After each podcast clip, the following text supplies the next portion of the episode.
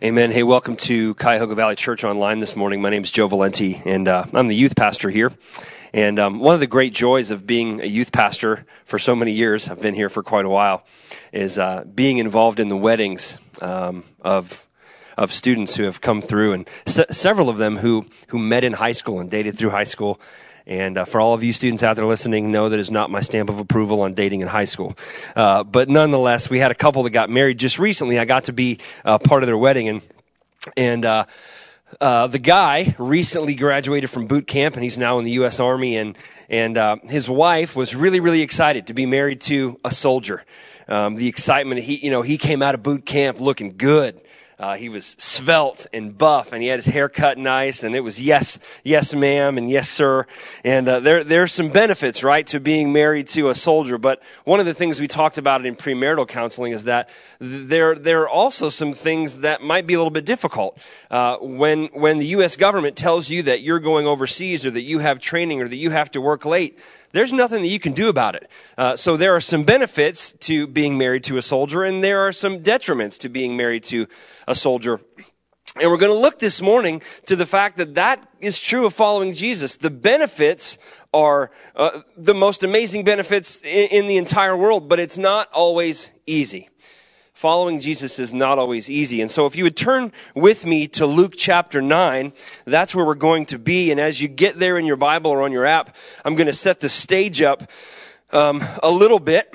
The verses leading into our text this morning, uh, in, in those verses, Peter, one of Jesus' followers, actually for the first time uh, proclaims that Jesus is the Messiah. The Messiah was the long awaited deliverer sent from God to rescue the people of Israel. And what they thought is that, um, that the Messiah was going to bring immediate political and social change, that he would establish the kingdom of God on earth immediately. But Jesus' response to them is actually uh, quite different than what they think. Jesus' response to them is that he's not going to get up onto a throne. and He's not going to overthrow Rome. In fact, what he's going to do is to suffer and to be rejected.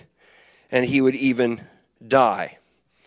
It was a great reality check for his followers. And he goes on to say, and if you would follow me, you have to adopt the same lifestyle the denial of self, the willingness to give up your life. So read with me Luke chapter 9, starting in verse 23. This is Jesus speaking. And he said to all, If anyone would come after me, let him deny himself and take up his cross daily and follow me. For whoever would save his life will lose it, but whoever loses his life for my sake will save it. For what does it profit a man if he gains the whole world and loses or forfeits himself? For whoever is ashamed of me and of my words, of him will the Son of Man be ashamed when he comes in his glory, and the glory of the Father and of the holy angels. But I tell you truly, there are some standing here who will not taste death until they see the kingdom of God. Before we dig into the majority of the text, I just want to note that last verse, verse 27. There are a lot of opinions about what Jesus means when he says that phrase. There are some here who will not taste death until they see the kingdom of God. And I'm not going to deal with it this morning because of time. I will, however, uh, provide some resources, uh, some different opinions online this week at the CVC blog so that you can uh, explore what that text means. Not dealing with it this morning doesn't affect uh, the rest of, of, of the meaning of the text. So just to give you a heads up so that you don't get to the end and go, hey, what happened to verse 27? So Jesus gives us three conditions to be his follower, right? He, he says that we need to deny ourselves, take up our cross daily, and follow him. And he begins the phrase with a conditional statement that's really important. If anyone, right? If anyone would follow me, this, this is what needs to happen. So there are no escape clauses. There's no preferential treatment. Some people who don't get to do these things. Everybody who follows Jesus must do these things deny self, take up our cross daily, and follow him. And actually, the way that the verbs work out in those three commands, the third command, follow me, is the sum of the first two. So, how do I follow Jesus? How do I obey that third command to follow Jesus? You do the first two deny self and take up your cross daily. And so, because of that, we're actually going to look at the first two deny self and take up your cross because when we do those, when we get those right, it accomplishes the third to follow Jesus. So, here we go. Uh, here's the first command. In order to follow Jesus, number one, here's your first point if you're taking notes at your house God gets control. In order to follow Jesus, God gets control. Look again at verse 23. And he said to all, if anyone would come after me, or that, that, that, that means to follow me or be my disciple, let him deny himself. So what does that mean? What does self-denial mean? Many have thought it means to be like an ascetic or, or to, or to, to, to, to be done with all sorts of uh, anything that would bring you pleasure to deny any sort of enjoyment in life. And that's not really what Jesus means here. What self-denial means is that we no longer uh, exercise independent control over our lives. We're no longer in control. God gets control. And so, how does that work itself out though? How does it work itself out that God gets control of our life? Well, I think there are three easy ways to kind of break it down. Number one, we say no to the things that the Bible says no to, right? So, uh, sex before marriage, getting drunk, lying, foul language, gossip. The Bible says don't do these things. And so we say, okay, I won't do those things. So we say no to what the Bible says no to, and then we say yes to what the Bible says yes to. So the Bible tells, gives us lots of instructions, lots of commandments. The most commonly repeated one is to rejoice or to praise the Lord. There are other commands sharing the gospel with our friends and to the ends of the earth, being generous with our finances, uh, obeying the rulers that God has put over us, the gathering of the saints for worship, uh, even if it's online sometimes, encouraging one another, praying for one another, forgiving one another. All of those things are things that the Bible says, hey, do this, and we say, okay, I will do that. So say no to what the Bible says no to, say yes to what the Bible says yes to, and then there's this third category that is probably the most difficult. We say, not my will, Lord, but yours be done in all of the gray areas, right? In every area where there's not a specific command. We say, I'm not in control, God, you're in control. And so there are billions, right, of things. We talked earlier about dating. So who, who to date? Where to take vacation or if to take a vacation, how much money to spend on a car, what job to take, what ministry to be involved in, who to marry or if to be married. Honestly, any decision we make, there are a lot of things that fall in this sort of neutral zone. The thing itself is not good or bad. And we are to surrender control of every area of our lives. These these, um, the, the no's and the yeses are clear. And we know when we've been disobedient because the Bible says to do this or not to do this, but the gray areas can be hard. Most career choices are neutral. It's not bad or good to be an accountant or a mechanic. Uh, colleges, most colleges are neutral. Bowling Green or Ohio State, which one should I go to? Well, they're neutral. So we say to God, not my will, but yours be done, what extracurricular activities we're going to be involved in, how our family's going to spend their time, what kind of house we're going to live in, what kind of clothes we're going to wear, who we're going to be friends with, how we spend our free time, our hobbies, and on and on and on. There are all of these areas where we say, Not my will, Lord, but yours be done. See, the problem is if we're not purposeful with this. Like, how, okay, so how do we find out God's will? Well, we look to His Word, first of all, and we look for instruction, but then we we, we, we, we look for the insight and guidance and wisdom of other godly people who care about us. And the Holy Spirit will speak uh, through His Word and through the, the, the wisdom of other people. And sometimes we just get a feeling like we just know that we're supposed to make uh, a decision one way or another. But if we're not purposeful about that, if we're not purposeful about denying self every day, what happens is we default to self indulgence, right? You and I, like, self denial is not not super exciting. We want to be in charge. And so if we're not intentional about that, we will default to self indulgence. We will choose comfort. And this is where Jesus' second qualification comes into play. Look again with me in verse 23. And he said to all, If anyone would come after me, let him deny himself and take up his cross daily and follow me. So, in order to follow Jesus, number one, God gets control. Number two, comfort loses priority. See, self denial means that we no longer exercise independent control of our lives. But taking up our cross means that we approach every day willing to give up anything, including our lives, for the purposes of God. This second commandment actually clarifies the scope of the first commandment. So deny self. God gets control. Okay. To what extent or how much? And here Jesus is saying all of it, all of the control. We say yes when God says yes. We say no when God says no. And we do so even when it hurts even when it's difficult. See, it can be easy to give God control of our lives when things are going well, when you're feeling blessed, when there's no ripple in the water. But when things start to get difficult, when the waves of life start to come, then it is far more difficult to say, Oh God, okay, God, you're in control.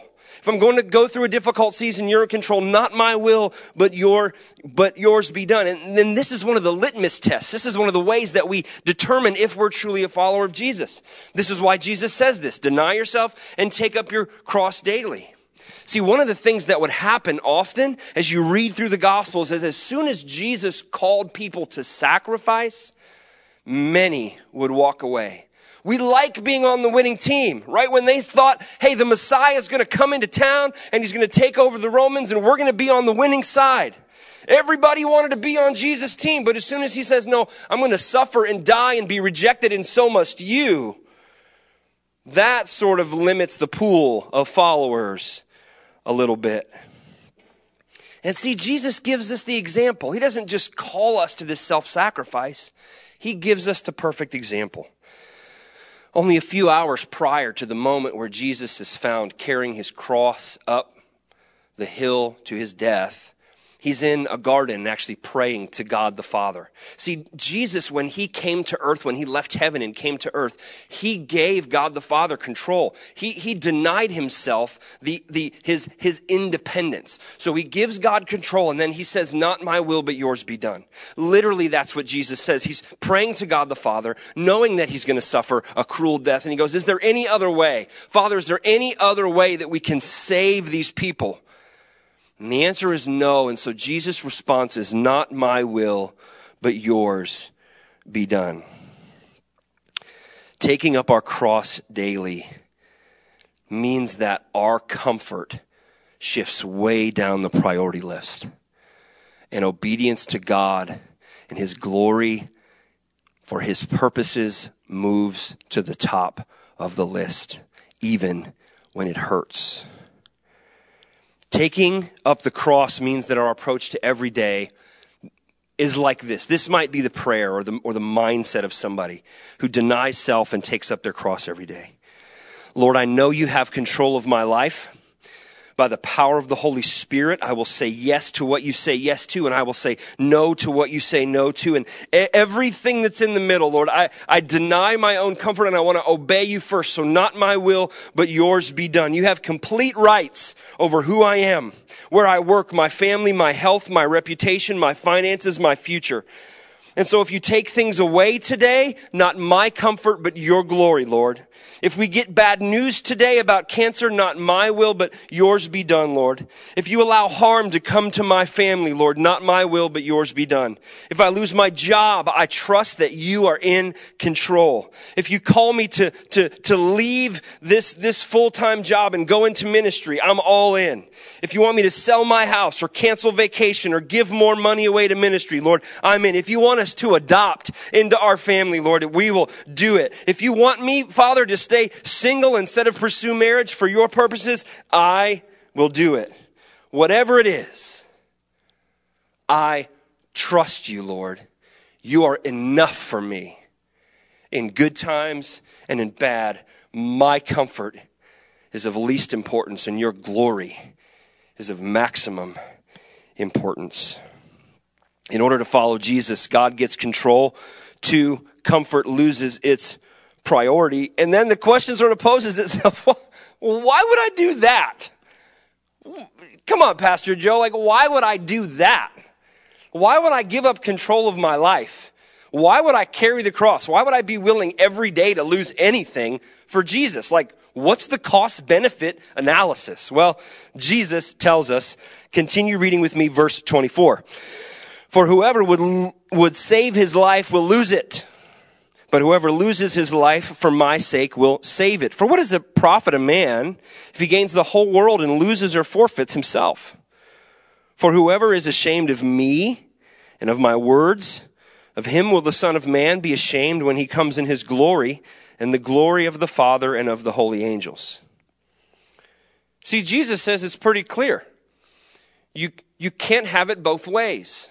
You either save your life. Everything is about you. You get control. You get to be comfortable in this life and you lose it for eternity. Or you give up control of your life now, w- walk daily willing to lose anything for the cause of Christ and you save your life for eternity. What, what do you mean, save my life or lose my life for eternity? What are you talking about?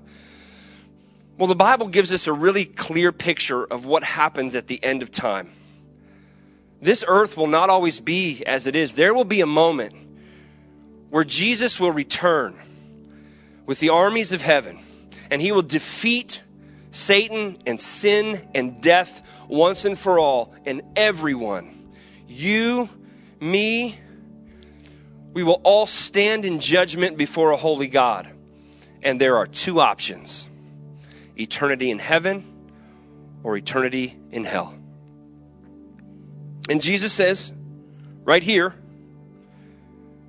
if you're going to spend all of your effort and all of your time in this world trying to save your life, trying to have control of your life, trying to be comfortable in your life, then you will lose it for all eternity. You will spend eternity in hell. But if you're willing to lose your life, to give up control, to carry your cross daily, to follow Jesus' example, for Him to be the leader and the forgiver of your life, then you will save your life for all eternity. If you're willing to adopt that daily attitude of not my will, but yours be done, to lay down all claims on your life on this earth, you will gain life for all eternity, and there's only two choices. That is why this text is so hard. That if anyone, if anyone would follow me, if anyone would have the hope of heaven, you must do these things. C.S. Lewis, in his famous book, Mere Christianity, tells a story, and I think it's appropriate. He says, When I was a child, I often had a toothache, and I knew that if I went to my mother, she would give me something which would deaden the pain for the night and let me get to sleep. But I did not go to my mother, at least not till the pain became very bad. And the reason I did not go was this I did not doubt she would give me the aspirin, but I knew she would also do something else. I knew that she would take me to the dentist in the morning. I could not, listen to this, I could not get what I wanted out of her without getting something more which I did not want. And that is the case with Jesus we cannot have his salvation. We cannot have his forgiveness. We cannot have the Holy Spirit living inside of us. We cannot have the hope of heaven for all eternity unless we, we, we do something which doesn't always feel good. Denial of self, taking up our cross daily, giving God control and our comfort moving to the bottom of the priority list. So you have a choice to make this morning, no matter where you are in your life or where you are physically out there. You have a choice to make. Either you follow Jesus by placing your faith in Him, denying yourself, and taking up your cross daily, the benefit of which will be you will save your life for eternity, or you ignore God, and live for this life and lose it for all eternity. I prepped this sermon two weeks ago. I was supposed to preach it last week, but in the last two weeks, even the text of this sermon has brought up new things. And so, come on, come on. Where, wherever you're at, you're telling me you've got control of your life? I mean, look around, friends. It's a, it's a myth that you and I have control. So this morning, I just want to challenge you. You don't have control anyway. So just give God control of your life. Place your faith in Him. Trust Him that He is good and that His plans are good and that He knows what He's doing. We're so close to this thing right now. We're so close, we can't possibly know what He's doing. We have no ability to zoom out from 2020 and see what God is doing. But that's where faith comes in. So, would, would you place your faith in Him this morning? You don't have to do anything super special. I'm not going to lead you in special words, but if you just tell God, I believe you. I believe that you are who you say you are. I trust that Jesus died to forgive my sins and to give me a new life and the hope of heaven. He will come into your life this morning. He will save you this morning. There are going to be options at the end that Pastor Chad will give you. If you'd like to follow up via email, I would love to talk to you, as would several pastors on our team. And I also just want to mention to you, if you're a believer already, there are a billion applications for this message. There are so many ways that we need to deny self and take up our cross, and, and, I, and I can't possibly go through all of them, but I trust that in these moments, the Holy Spirit has been impressing something on your heart, has been just pushing on something that in, in your life you know needs to change. Maybe you've not done a very good job at denying self, and that's why this whole virus thing has caused your world to flip upside down. Because you're not used to denying self. But as a follower of Jesus, he says you have to. You have to take up that cross. You have to give up control. So, believer, what does it look like for you this morning? In order to follow Jesus, God gets control and our comfort loses priority. Let's pray. Lord, I thank you for the internet so that we can go to your word together this morning, even virtually. And, I, and there are folks scattered all over the state and even all over the country that I know are listening in right now. And so I pray, Lord, that you would just convict of sin where it's necessary, that you would draw more people into your family this morning that people would realize, that I would even realize in a fresh new way this morning, I don't, have control over my life. Control goes away like that. I don't want control. Man, I don't want control of my life. I'm a fool. So, would you take control this morning? Would you take control? If there's anybody out there who's trying to cling to control and cling to their comfort, Lord, use this season Use this season in the world for them to give up control that you might rescue them for eternity. And I pray, Lord, that those who are followers of you, that we, all of us, Lord, that are believers in you, that in new ways, throughout this virus, that you would call us to deny ourselves, to take up our cross every day, that you might be glorified. In Christ's name we pray. Amen.